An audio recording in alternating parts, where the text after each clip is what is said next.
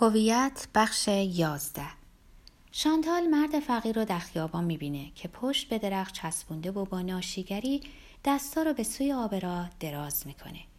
ابتدا می‌خواد وانمود کنه که اونو ندیده. سپس خواسته و دانسته با این فکر مبهم که به وضع پیچیده موجود فیصله بده در برابر اون میسته و مرد فقیر بیان که به بالا بنگره عبارت خود رو تکرار می‌کنه. لطفا به من کمک کنین. شانتال به اون نگاه می‌کنه. به گونه ای وسواسگونه پاکیزه است. کروات زده. موهای جوگندمیشو به عقب شونه کرده. آیا زیباست؟ آیا زشته؟ موقعیتش اونو فراسوی زیبایی و زشتی قرار میده. شانتال میل داره به اون چیزی بگه. تردید اونو از سخن گفتن باز میداره. در کیفش به دنبال پول خورد میگرده. اما چیزی جز چند سانتیم پیدا نمی‌کنه. مرد فقیر بی حرکت ایستاده و کف دست شگفتانگیز خود رو به سوی اون دراز کرده. بی حرکتی اون بر سنگینی سکوت اضافه می‌کنه. اینک گفتن معذرت می‌خوام هیچ پولی با خود ندارم به نظر شانتال غیر ممکن میاد. بنابراین می‌خواد به اون اسکناس بده اما فقط اسکناسی دیویس فرانکی پیدا می‌کنه. از دادن این صدقه نامناسب سرخ میشه. احساس می‌کنه داره خرج عاشقی تصوری رو میده و از این رو که نامه های عاشقانه براش میفرسته بیش از حد به اون پول میده. هنگامی که مرد فقیر به جای قطعه کوچک فلز سرد کاغذی در دستش احساس می‌کنه سرش رو بالا میاره و شانتال چشمای شگفت زده اونو می‌بینه. این نگاهی حراسیده است و شانتال با ناراحتی و به سرعت دور میشه. وقتی که اسکناس رو در دست اون میذاشت هنوز میپنداشت که اونو به ستایشگر خودش میده. تنها وقتی که داشت دور می‌شد می‌تونست با اندکی هوشیاری بیشتر به موضوع فکر کنه. هیچ نشانی از مشارکت یا حتی هیچ گونه کنایه خاموش در مورد ماجرای مشترک در چشمای اون دیده نمی‌شد. اون فقط دچار شگفت زدگی کامل و صادقانه ای شده بود. شگفت زدگی حراسامیز آدمی فقیر. ناگهان همه چیز به نظرش روشن اومد. این مرد رو به جای نویسنده نامه ها گرفتن اوج بیعقلی است. او نسبت به خودش خشمگین میشه. چرا انقدر به این موضوع مسخره و ناچیز اهمیت میده؟ چرا حتی در عالم خیال به این ماجرای ناچیزی که مردی بیکار و ملول برانگیخته است تم میده؟ تصور بسته نامه هایی که در زیر سینه بنداش پنهانه ناگهان به نظرش توان فرسا میاد. تماشاگری رو به تصور در میاره که از محلی پنهان همه کارهاش رو زیر نظر داره بیان که بدون اون به چی میاندیشه. این تماشاگر به حساب آنچه می‌بینه فقط می‌تونه اونو زنی بپنداره که به گونه مبتزل به مردان میاندیشه. و از اون هم بدتر زنی رومانتیک و احمق که هر سند عشقی رو که با اون خیال پردازی می‌کنه همچون چیزی مقدس نگه میداره. در حالی که دیگه نمی‌تونه این نگاه تمسخرآمیز تماشاگر نامرئی رو تحمل کنه به محض رسیدن به خونه سراغ کمد میره. هنگامی که به توده سینه بنداش نگاه می‌کنه چیزی توجهش رو جلب می‌کنه. اطمینان داره که پیش از این دیروزم متوجه اون شده. شالگردنش اونطور که خودش تا می‌کنه تا نشده بود. حالت سرخوشانش موجب شده بود که بلافاصله موضوع رو به دست فراموشی بسپره اما این بار نمی‌تونه اثر دستی رو که از آن او نیست نادیده بگیره. بی اندازه واضحه. ژان مارک نامه ها رو خونده. اونو زیر نظر داره. جاسوسیش رو می‌کنه. شانتال آکنده از خشمیه که پیکانش آماجهای متعددی رو نشونه می‌گیره. بر ضد مرد ناشناسی که بیان که معذرت بخواد با نامه هاش اونو به سطوح آورده. بر ضد خودش که ابلهانه نامه ها رو پنهان می‌کرده. و بر ضد ژان مارک که پنهانی اونو زیر نظر گرفته. بسته رو بر می تا کنون چند بار این کارو کرده و به دستشویی میره. نامه ها رو پیش از اینکه پاره پاره کنه و در کاسه توالت به جریان آب بسپاره برای آخرین بار نگاه می‌کنه و چون بدگمان شده به خط نامه ها مزنون میشه. با دقت اونا رو بررسی می‌کنه. همواره یه نوع جوهر به کار رفته و تمام حروف خیلی بزرگ نوشته شده و مختصری به طرف چپ متمایله. اما حروف هر نامه با نامه دیگه تفاوت داره. انگار کسی که اونا رو نوشته موفق به حفظ خطی یکسان نشده. این نکته انقدر به نظرش عجیب میاد که باز اونجا نامه ها رو پاره پاره نمی‌کنه و کنار میز میشینه تا اونا رو دوباره بخونه. پس از خوندن دومین نامه نامه که رفتنش رو به لباسشویی شهر میده با خودش میگه در اون موقع چطوری به لباسشویی رفته؟ اون با جان مارک بود و جان مارک چمدونش رو حمل می‌کرد. همچنان به خوبی به یاد میاره که این جان مارک بود که در داخل لباسشویی مدیره مغازه رو خندوند. نویسنده این نامه به این خنده اشاره می‌کنه. اما چطور تونسته بود اون خنده رو بشنوه؟ اون می نویسه که از خیابون به بین نگاه کرده. اما چه کسی تونسته اونو زیر نظر بگیره بیان که اون متوجه بشه؟ هیچ یک از اون دو در اونجا نبود نه دوبارو و نه مرد فقیر. تنها یک نفر را می‌توان نام برد. اون مردی که با او در لباسشویی بود. و عبارت چیزی که مصنوعا به زندگی شما اضافه شده عبارتیه که اونو انتقادی ناشیانه بر ضد ژان مارک میپنداشت. در واقع اشفگری ناشی از خودشیفتگی شخص ژان مارک بوده. بله بر اثر خودشیفتگیه که ژان مارک رازش رو آشکار ساخته. بر اثر خودشیفتگی گلای آمیزیه که می‌خواست بگه به محض اینکه مرد دیگری سر راد پیدا بشه من فقط شیعی بیفایدم که به زندگیت اضافه شده. سپس به یاد این جمله غریب افتاد که در پایان شامشون در رستوران شنیده بود. ژان به او گفت که شاید درباره هویت اون اشتباه کرده باشه که شاید اون کس دیگری باشه. در نخستین نامه به او نوشته بود من شما رو همچون جاسوس دنبال می‌کنم. پس جاسوس خودمونه. ژان مارک اونو امتحان می‌کنه. اونو می آزماید و این همه برای اثبات اینه که شانتال آنگونه که او میپنداره نیست. به نام یه ناشناس به اون نامه می نویسه سپس رفتارش رو مشاهده می‌کنه و اونو تا کمدش تا سینه بندهاش مخفیانه زیر نظر می‌گیره. اما چرا این کارو می‌کنه؟ تنها یه پاسخ وجود داره. می‌خواد اونو به دام بندازه. اما برای چی اونو به دام بندازه؟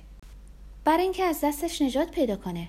ژان مارک به واقع جوانتر از اونه و اون پیر شده. اون هرچی بخواد التحاب های بدنش رو محرمانه نگه داره حال پیر شده و این دیده میشه.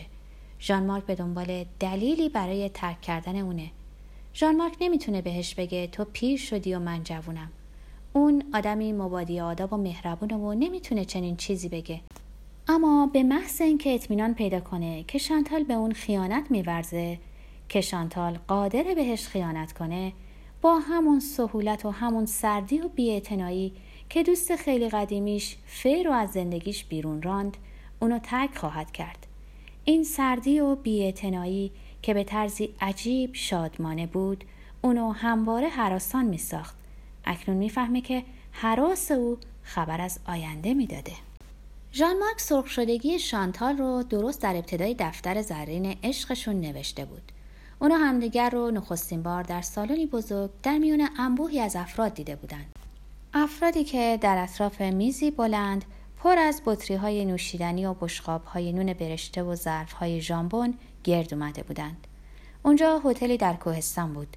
ژان مارک که در آن زمان مربی اسکی بود تصادفا دعوت شده بود تا به اعضای کنفرانسی بپیونده که همه شب با کوکتل مختصری خاتمه میافت ژان مارک رو گذرا و با شتاب بیان که بتونن حتی اسم همدیگر رو به ذهن بسپارن به او معرفی کردند. اونا تونستن تنها چند کلمه در حضور دیگران با همدیگه حرف بزنن. ژان مارک روز بعد بیان که دعوت شده باشه فقط برای دیدن اون اومد. با دیدنش شانتال سرخ شد. نه فقط گونه هاش که گردنش و باز هم پایین تر همه جای بیرون از لباس یقه بازش اون بگونه با شکوه در برابر نگاه همه سرخ شد. سرخ به سبب وجود اون و برای اون. این سرخ شدگی بیان عشقش بود و رقم زننده سرنوشتشون.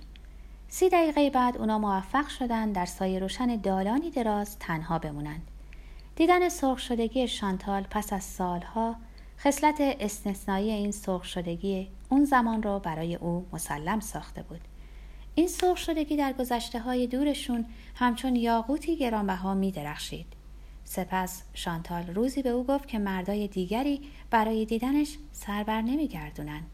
کلمه هایی که به خودی خود اهمیتی نداشتند. به سبب سرخی که اونا رو همراهی می کرد اهمیت یافتند. ژان مارک نتونست زبون رنگا رو که زبون عشقشون بود ناشنیده بگیره و به نظرش رسید که زبون رنگا تو هم با جمله‌ای که شانتال به زبون آورده بود از غم و اندوه پیر شدن سخن میگه. از این رو زیر نقاب یه بیگانه به او نامه نوشت. من همچون جاسوس شما رو دنبال می‌کنم. شما زیبا هستین. هنگامی که نخستین نامه رو به صندوق انداخت حتی فکرم نمی‌کرد که نامه های دیگری براش بفرسته. اون هیچ نقشه نداشت. آینده ای رو در نظر نداشت. به سادگی تمام می‌خواست شانتال رو بی فاصله در همون وقت خوشحال کنه. می‌خواست اونو از این احساس افسرده کننده که مردا برای دیدنش دیگه سر بر نمیگردونند نجات بده. اون سعی نکرد واکنش های شانتال رو پیش بینی کنه. با این همه اگرم میکوشید تا واکنش های شانتال رو حدس بزنه به این گمان می‌رسید که شانتال نامه رو به اون نشون خواهد داد و خواهد گفت نگاه کن با وجود همه اینا مردا منو فراموش نکردن. و او با معصومیت تام و تمام یک عاشق ستایش های خودش رو به متح نویسنده ناشناس میافزود. اما شانتال چیزی به او نشون نداد. این ماجرا بیوقفه ادامه یافت. روزهای بعد شانتال رو ناگهان دستخوش نومیدی و فکر مرگ یافت. و بنابراین خواه ناخواه به نوشتن نامه ادامه داد. ژان مارک وقتی نامه دوم رو می نوشت با خودش می گفت من سیرانو میشم. سیرانو مردی که در زیر نقاب شخص دیگر عشقش رو به زن محبوب اظهار می‌کنه. مردی که فارغ از بیم آشکار شدن نامش می‌بینه که فساحت ناگهان آزاد شده ی کلامش شکوفا میشه. به این ترتیب امضای ب رو در پایین نامه اضافه کرد. این رمز تنها برای خودش بود. انگار می‌خواست نشونی پنهانی از مسیر خود بر جای بذاره. ب سیرانا دو برژراک. اون همچنان به سیرانو بودن ادامه داد. فکر می‌کرد که شانتال دیگه به جذابیت خود اعتقاد نداره. از این رو جسم شانتال رو در نظر خود اون مجسم می‌کرد. میکوشید هر قسمتی از اون چهره بینی چشما گردن ساقهای پا رو نشون بده تا اینکه شانتال دوباره از داشتن اونا احساس غرور کنه از اینکه می‌دید شانتال با لذت بیشتری لباس میپوشه و شادتره احساس خوشحالی می‌کرد اما موفقیتش در عین حال اونو دستخوش خشمی می ساخت. قبل از اون شانتال دوست نداشت که مارواریدای سرخ رو حتی با وجود خواهش اون به گردن آویزون کنه. آری شانتال از مرد دیگری اطاعت کرده. سیرانو نمی‌تونه بدون احساس حسادت زندگی کنه.